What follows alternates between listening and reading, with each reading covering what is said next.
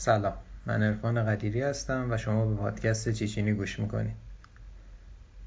این قسمت چهارم ماست و اگر به قسمت قبلی گوش ندادید خوشحال میشیم که بهشون گوش کنید. ما توی این پادکست از تاریخ و رمز و رازهای جهان براتون میگیم. این قسمت تو تاریخ 22 فروردین 1400 داره منتشر میشه. شاید این قسمت از نظر داستانی خیلی جذابیت و پیچشی نداشته باشه اما به نظرم با توجه به شرایط امروز دنیا می‌تونه پر از نکات ریز و درشت باشه. شاید شباهت هایی هم بین خودمون و این داستان داشته باشیم. امیدوارم از این قسمت لذت ببرید و حتما ما رو به دوستاتون معرفی کنید.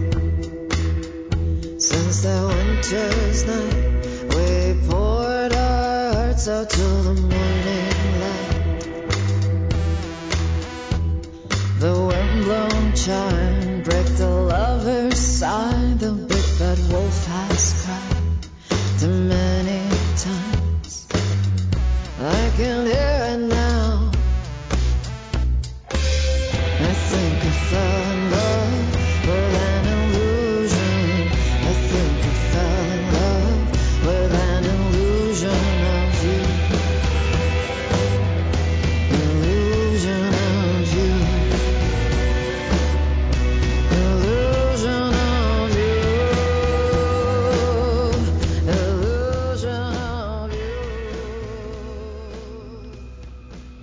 اوایل دهه 1930 بود که مجموعه مخفی از مردان مرفه در شهر نیویورک دور هم جمع شدند تا در مورد انحلال دموکراسی آمریکایی صحبت کنند. در نتیجه رکود بزرگ اقتصادی پیش اومده مناطق روستایی پر بود از افراد بیکار و ثروتمندان جهان نظارگر از بین رفتن ثروت و سرمایه هاشون بودن. به عنوان مردان اهل عمل یک گروه نیویورکی با بودجه کافی سعی در از بین بردن چیزی که اون رو دلیل اصلی فاجعه می‌دونستن داشتن. و اون چیزی نبود جز دولت ایالات متحده. برای کمک به انجام این طرح یک توطئه‌گر با منابع و دوستان بسیار برای دستیاری سرلشکر اسمدلی دارلینگتون باتلر استخدام شد. آقای باتلر یک سرلشکر بازنشسته محترم و پر افتخار نیروی دریایی با کلی مدال افتخار بود. توطئه چینا امیدوار بودند با تشکیل یک ارتش 500 هزار نفری از بازنشستگان جنگ جهانی اول به رهبری ژنرال باتلر بتونن ارتش ضعیف شده و در صلح آمریکا رو شکست بدن و با تشکیل یک دیکتاتوری فاشیستی اقتصاد کشور رو بهبود ببخشن. سابقه طولانی ژنرال باتلر گره خورده با دلاوری های آشکار اون در تمام زمینه ها به شکلی که در همه جا مورد احترام بود. اون در طول دوران خدمت خودش تونسته بود هم از نیروی دریایی و هم از ارتش مدال خدمات برجسته رو دریافت کنه. اون یکی از 20 نفری بود که توی تاریخ تونسته بودن مدال مارین کورپس بروت رو دریافت کنن. یکی از افراد انگشت شماری بود که تونسته بود دو بار مدال افتخار کنگره رو دریافت کنه. اما با وجود رهبری شجاعانه در خیلی از درگیری ها باتلر به تدریج با سوء استفاده مکرر از ارتش به عنوان یک شرکت یا شریک چماقدار و زورگو به مشکل خورده بود. در جولای 1930 زمانی که فرمانده تفنگداران دریایی وندل سی نویل به شکل غیرمنتظره ای مرد فرض می‌شد که این مسئولیت به کسی با بالاترین رتبه و درجه در بین سرلشکرهای فعال یعنی ژنرال باتلر برسد اما اظهارات سریح او درباره سوء استفاده از ارتش باعث شده بود که دشمنان سیاسی بسیاری را پیدا کند که از جمله اونها میشه به رئیس جمهور هوور اشاره کرد و همین باعث شد که باتلر به این مقام نرسه. خشم اون زمانی بیشتر شد که به دلیل صحبتاش علیه موسولینی تهدید به متهم شدن توی دادگاه نظامی شد. مدتی بعد از این اتفاق هم باتلر به درخواست خودش از خدمت بازنشسته شد. حدود 6 ماه بعد اون در مقابل دریایی از کهنه سربازان جنگ جهانی اول که تپه بزرگ واشنگتن دی سی را احاطه کرده بودند ایستاده بود. جمعیتی معادل 20 هزار نفر که همه به خاطر رکود اقتصادی بیکار شده بودند و آمده بودند تا پول گواهی خدمت خودشون رو زودتر بگیرن. مقرری که در سال 1924 تصویب شده بود و قرار بود برای سالها خدمت به اونا تعلق بگیره اما مشکل اینجا بود که قرار نبود تا 13 سال دیگه به اونا پرداخت بشه. ژنرال در میان طوفان تشویق حضار خطاب به راهپیمایان گفت به نظرم این بزرگترین تظاهرات آمریکاییه که تا به حال وجود داشته. سه روز بعد هنگ سوار نظامی با تفنگ و سرنیزه و گاز اشکاور به اردوگاه کهنه سربازان حمله می‌کنه و سربازان رو متفرق می‌کنه و کل کمپ به آتیش کشیده میشه. این حادثه همراه با شکست اقتصادی که نماینگر اون بود خیلی از مردم رو به شک و تردید فرو برده بود که شاید لیبرال دموکراسی آمریکایی به پایان خودش رسیده. اعتراضات انقلابی توی اوج خودش بود و بعضی از ثروتمندترین افراد کشور داشتن به این فکر می‌کردن که باید مسائل رو تحت کنترل خودشون بیارن. این احساسات با انتخاب فرانکلین دلان روزولت و طرحی که مطرح کرده بود مبنی بر جدا کردن پول از استاندارد طلا و ایجاد مجموعه بلند از مقررات شرکتی تقویت شد. چون خیلی های عقیده رو داشتن که این طرح اثرات اقتصادی فاجعه باری داره و تیر خلاصیه که توطئه‌گران سرمایهداری به اقتصاد کشور می‌زنن. روز اول جولای 1933 باتلر با گروهی دیدار داشت و توی این دیدار بهش پیشنهاد شد که اون به عنوان فرمانده یک ارگان تأثیرگذار از کهنه سربازان آمریکایی به نام هنگ آمریکایی یا امریکن لیژن انتخاب بشه. اما با اینکه باتلر این پیشنهاد رو رد کرد مردی به نام جراد مکگوایر چندین دیدار دیگه برای مطرح کردن جزئیات با اون داشت. آقای مکگوایر خودش رو نماینده جنبشی به اسم صدای دلار معرفی می‌کرد که هدف اونا فشار وارد کردن به رئیس جمهور بود تا استاندارد طلا رو دوباره برگردونه آقای مکگوایر ادعا می‌کرد سازمانش از حمایت چندین رهبر سیاسی و حمایت مالی برخی از افراد ثروتمند و شرکت‌های موفق کشور برخوردار. این ادعای آقای مکگوایر زمانی تقویت شد که اون شروع به ارائه اسناد مالی و های دقیقی از تغییرات پرسنل درون کاخ سفید کرد. اون همچنین خیلی دقیق گروهی ناشناس که به زودی قرار بود همه بشناسن رو با عنوان لیگ آزادی آمریکا معرفی کرده بود. گروهی پرقدرت که هدف خودشون رو دفاع و حمایت از قانون اساسی بیان می‌کردن. بازیکنان اصلی این لیگ آمریکایی های سرمایه‌داری مثل رؤسای DuPont، J.P. Morgan، U.S. Steel، ژنرال موتورز، Standard Oil، Colgate، صنایع غذایی Heinz، Goodyear Tire و بانک ملی Chase بودن. بعضی هم بودن که می‌گفتن پرسکات بوش که پدر بزرگ جورج دابلیو بوش هم میشه توی این طرح دست داشته در 22 آگوست 1934 مکگوایر در برگشتش از یک سفر اروپایی. وقتی ژنرال باتلر رو توی رستوران یک هتل خالی ملاقات کرد تمام ادعاها رو کنار گذاشت و گفت هدف اصلی سرمایه گذاران تشکیل یک ارتش نیم میلیونی به رهبری باتلره. بعد گفت ما 3 میلیون دلار برای شروع داریم و اگر لازم باشه می‌تونیم تا 300 میلیون خرج کنیم. با توجه به صحبت‌های مگوایر اعضای لیگ به راحتی می‌تونستن موافقت مردم رو با کنترل رسانه ها به دست بیارن. چیزی که اون پیشنهاد می‌داد این بود که برای محافظت از کشور در برابر کمونیسم از روش های موسولینی دیکتاتوری که یک دهه قبل با حمایت کهنه سربازها به قدرت رسیده بود استفاده کنند سیستم فاشیستی دولت موسولینی به خوبی تونسته بود صنعت کشور ایتالیا رو زنده کنه.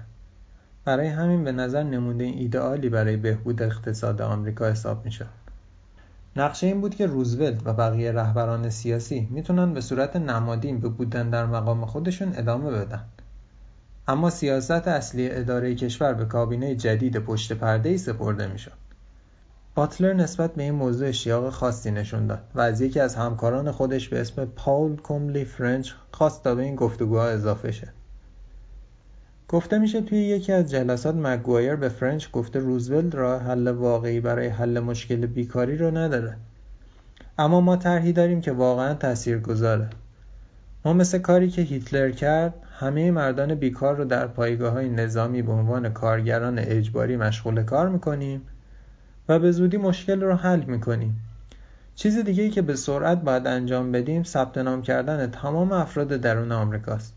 مثل کاری که توی اروپا انجام میشه. اینجوری می‌تونیم جلوی خیلی از آشوبگرهای کمونیست که آزاد میچرخند رو بگیریم همینجور اشاره کرد که سلاحهای مورد نیازشون از شرکت رمینگتون که توسط خانواده دوپانت کنترل میشه تهیه میشه.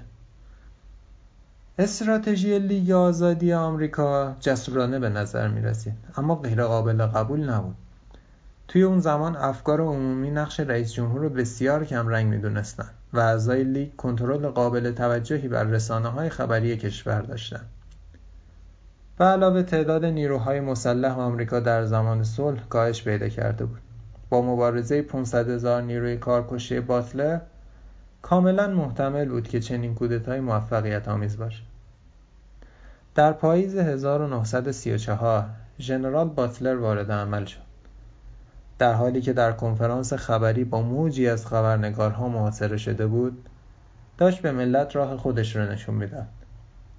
اما چیزی که ژنرال راجبش صحبت کرد تسلیم دولت نبود. به جای اون شروع کرد و گزارش کاملی از عملیات حرفه‌ای فاشیستی پشت پرده داد و تمام بازیکنهای اصلی این بازی رو افشا کرد. اون توضیح داد نتیجه کل ماجرا اینه که من قرار بود یک سازمان 500 هزار نفری رو رهبری کنم که بتونه وظایف دولت رو به عهده بگیره Also. Uh, no, the... More about gel coat. When the fourth round would... Don't you call in the...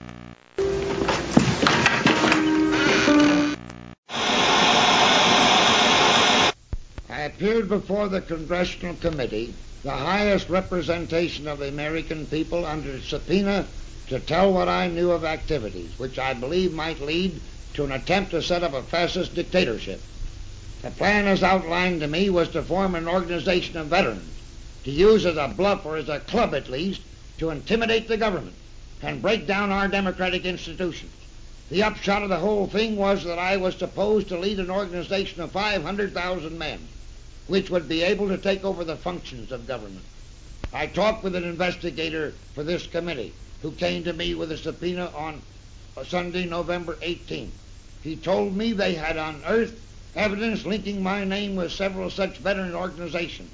As it then seemed to me to be getting serious, I felt it was my duty to tell all I knew of such activities to this committee. My main interest in all this is to preserve our democratic institutions I want to retain the right to vote, the right to speak freely, and the right to write. If we maintain these basic principles, our democracy is safe. No dictatorship can exist with suffrage, freedom of speech and press. معلوم شد که ژنرال تا الان هم برای به دست آوردن اطلاعات با مگوایر همکاری می‌کرده. درسته که باتلر از اینکه به عنوان گنگستری برای سرمایهداری توسط دولت استفاده بشه خسته شده بود. اما هنوزم یه میهن پرست واقعی بود. همکار باتلر آقای فرنچ در واقع یه خبرنگار مخفی بود که برای Philadelphia Record و New York Evening Post کار می‌کرد. این دو نفر در حضور کمیته فعالیت های غیر آمریکایی مجلس یا HUAC شهادت دادند و خوشحال بودند که هر چیزی که از مگوایر می‌دونستن رو افشا کردن فرمانده ملی پیشکسوتان جنگ های خارجی جیمز ونزنت هم شهادت داده بود و گفته بود که برای هدایت چنین پیشروی به واشنگتن اون را هم در نظر گرفته بودن و بهش پیشنهاد داده بودن. مکگوایر و تمام مردان ثروتمندی که به دست داشتن در این توطعه متهم شده بودند انجام اون رو تکذیب کردند. از اولین پیشنهادات به عنوان یک شوخی یا شیرینکاری تبلیغاتی نام بردن حتی یه جاهای علنا اقلانیت ژنرال باتلر رو زیر سوال بردن. اما شهادت های متناقض مکگوایر داشت به اعتبارش صدمه می‌زد. سرانجام کمیته تحقیقاتی HUAC نتیجه گرفت که در واقع شواهد قانع کننده ای از این توطعه وجود داره. توی گزارش اونا اینطوری نوشته. در چند هفته گذشته از عمر رسمی کمیته شواهدی به دست آمده که نشان می‌دهد افراد خاصی تلاش کردند یک سازمان فاشیستی را در این کشور ایجاد کنند هیچ شکی وجود نداره که درباره این اتفاق بحث شده، نقشه کشیده شده و حتی ممکن بود در صورت صلاح دید سرمایه گذاران به مرحله اجرا برسه. این کمیته مدارکی از دارنده دو مدال افتخار کنگره آمریکا سرلشکر بازنشسته مدلیدی باتلر دریافت کرده و اون در مقابل کمیته شهادت داده که در گفتگوهاش با جرالد سی مکگوایر راجع به تشکیل یک لشکر فاشیستی به فرماندهی ژنرال باتلر صحبت شده. مکگوایر در حالی که در دادگاه سوگند یاد کرده بود همه این اتهامات رو رد کرده اما کمیته توانسته تمام ادعاهای ژنرال باتلر به جز ادعایی مبنی بر دستور مستقیم تشکیل سازمان را بررسی کنه. هرچند در مکاتبات مکگوایر با مقام بالادستی خود رابرت استرلینگ کلارک از نیویورک تایید شد که مکگوایر زمانی در خارج از کشور در حال مطالعه انواع مختلف سازمانهای قدیمی و شخصیتهای فاشیستی بوده. مطبوعات سریعا به این ماجرا پرداختند و از توطعه به عنوان توطعهای بدون توطعهگر یاد کردند. توطعهای که هیچ وقت نگران کننده ظاهر نشد. تعداد کمی از مقاله ها این داستان را جدی می گرفتن. اما اکثر روزنامه نگاران این مفهوم رو که آشنایان نزدیک رئیسشون توی چنین توطعه و هیاهویی شرکت می‌کرده مسخره می‌کردن اینکه دولت هیچ عکس عملی نداشت هم سریع و تاثیرگذار بود. اتهامات کیفری علیه هیچ کس مطرح نشد و مجموعه از افراد برجسته متهم شده در این طرح بلا فاصله از شهادت دادن معاف شدند. در واقع حتی اسم اونا هم از گزارش عمومی کمیته پاک شد. تو این سند اومده که کمیته دستور داده که شواهد غیر مادی ناکافی یا شواهدی که مربوط به تحقیق نبوده است محدود بشه و پخش نشه. اما جان ال اسپیواک در زمان نوشتن گزارشی درباره این موضوع به اشتباه رونوشت کامل شنیده ها رو چاپ می‌کنه. اما عموم مردم بدون توجه به جزئیات جدید منتشر شده به راحتی اونا را قبول می‌کنن. حتی نامه ای از ویلیام داد سفیر آمریکا در آلمان. به روزولت در سال 1936 هم باعث نشد تا اقدامی در این باره انجام بشه. توی یه قسمت از متن این نامه اومده یک گروه از صنعتگران آمریکایی منحرف شده که از نزدیک با رژیم فاشیست آلمان و ایتالیا همکاری می‌کنن. به دنبال اینن که دولت مردمی ما رو به یک حکومت فاشیستی تغییر بدن. من در پست خود در برلین فرصت زیادی داشتم تا شاهد این باشم که چگونه برخی از خانواده های حاکم آمریکایی ما رابطه نزدیکی با رژیم نازی دارند. یکی از مدیران برجسته یکی از بزرگترین شرکت ها خیلی رک به من گفت که اگر رئیس جمهور روزولت سیاست های پیش روی خودش رو ادامه بده آماده انجام اقدامات مشخصی برای وارد کردن فاشیسم به آمریکا خواهیم بود. نظریه های مربوط به بیعلاقگی آشکار دولت زیاد. اما از همه مهمتر این واقعیت که هنوز قوانین نسبتا کمی برای رسیدگی به چنین توطعه هایی که در زمان صلح تدریزی میشه وجود داره. برای همین معلوم نبود چه اتهاماتی می‌تونه با این مدارک کم ارائه بشه. علاوه بر این توطعه پر از شخصیت های سیاسی و نخبگان اجتماعی بود که هر راهی به سمت عدالت رو به یه میدون مین برای همه افراد درگیر در اون تبدیل می‌کردن. یک ماه بعد از انتشار گزارش جرالد مکگوایر در 37 سالگی به دلایل طبیعی درگذشت و تنها شاهدی که از شبکه توی سایه خبر داشت از بین رفت. مدلی دارلینگتون باتلر که هنوز هم در میان کهنه سربازان محبوب بود به صحبت و نوشتن در مورد چیزی که از اون به اسم حیاهوی جنگ یاد می‌کنه ادامه میده. اگرچه اون رسما جمهوری خواه بود اما با آغوش باز با نشریات همه احزاب مصاحبه می‌کرد. مثل اظهارات غالبا نقل شده اون درباره اتفاق 1935 که در مجله سوسیالیست کامن سنس چاپ شده. و توی اون مصاحبه اینجوری میگه من در سال 1914 به ایجاد امنیت برای منافع نفتی آمریکا در مکزیک و به خصوص تمپیکو کمک کردم. من کمک کردم تا هایتی و کوبا به مکانی مناسب برای جمعآوری درآمد توسط بانک ملی تبدیل شود. داستان جار و جنجال های من طولانیه. من برای سودرسانی به وال خیلی از جمهوری های همسایه رو به آشوب کشیدم و به آزادیشون تجاوز کردم. من در سالهای 1909 تا 1912 به پاکسازی نیکاراگوئه برای صندوق بین المللی برادران براون کمک کردم. من در سال 1916 برای علاقه آمریکا به شکر جمهوری دومینیکن قدم های اولیه رو برداشتم. من در سال 1903 هندوراس رو مجبور کردم که حقوقی رو برای شرکت های میوه آمریکایی در نظر بگیرم. در چین در سال 1927 من اطمینان یافتم که استاندارد اویل بدون هیچ مزاحمتی به کارش ادامه بده. با نگاهی به گذشته احساس کردم ممکنه به آلکاپون چند نکته اشاره کرده باشم. بهترین کاری که اون می‌تونست انجام بده این بود که سرزداش رو توی سه محله شهر اداره کنه. اما ما تفنگدارای دریایی توی سه قاره عمل کردیم.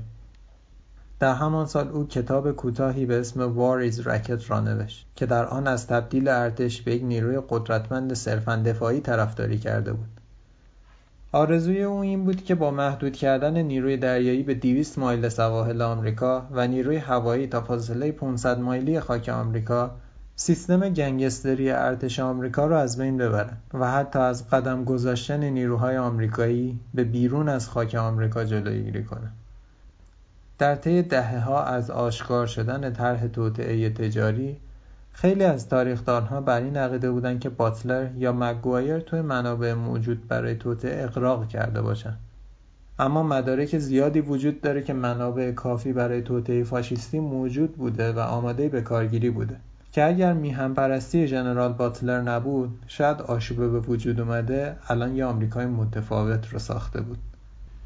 خب امیدوارم از این قسمت لذت برده باشید. خیلی دوست داریم نظرتون رو راجع به اتفاقایی که توی داستان افتاد و اتفاقایی که نیفتاد و اگه میافتاد شاید الان خیلی چیزا فرق می‌کرد شاید نه. راجع به این اتفاقا بدونیم بهمون پیام بدید فکر می‌کنید چی می‌شد چه تفاوتی توی دنیای امروزی ایجاد می‌شد. چه چیزایی می‌تونست توی داستان جور دیگه ای رقم بخوره. اینا رو به ما پیام بدید و بگید. خیلی دوست داریم نظرتون رو بدونیم. پادکست ما رو توی اینستاگرام و تلگرام می‌تونید با آیدی چیشینی پادکست پیدا کنید. معمولا توی اینستاگرام و تلگرام مطالب تکمیلی عکسی چیزی اگر از مطالبی که برای شما توی پادکست تعریف می‌کنیم باشه اونجا می‌ذاریم و توضیحاتی رو راجبش میده. فعلا شما رو به خدا میسپاریم و دعوتتون می‌کنیم که موسیقی پایانی این قسمت رو گوش کنید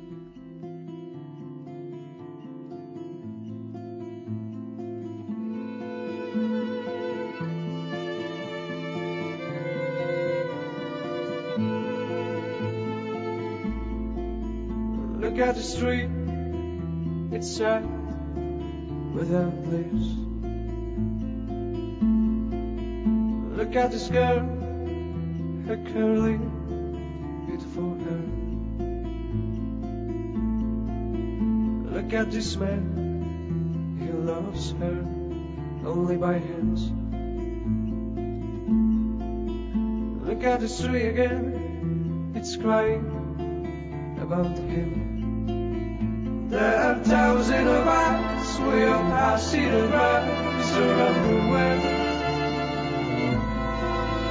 She's a million of butterflies. She's a look in my eyes when I'm lying.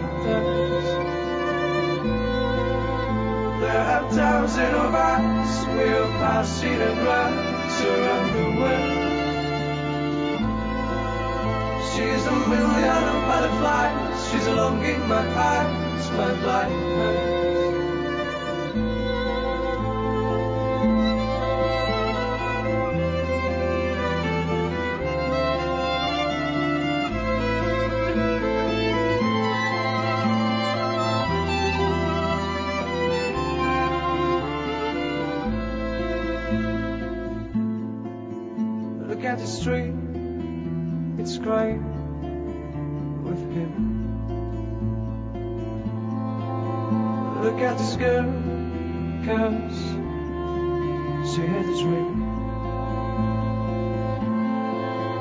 Look at this man, he loves her, holding her head.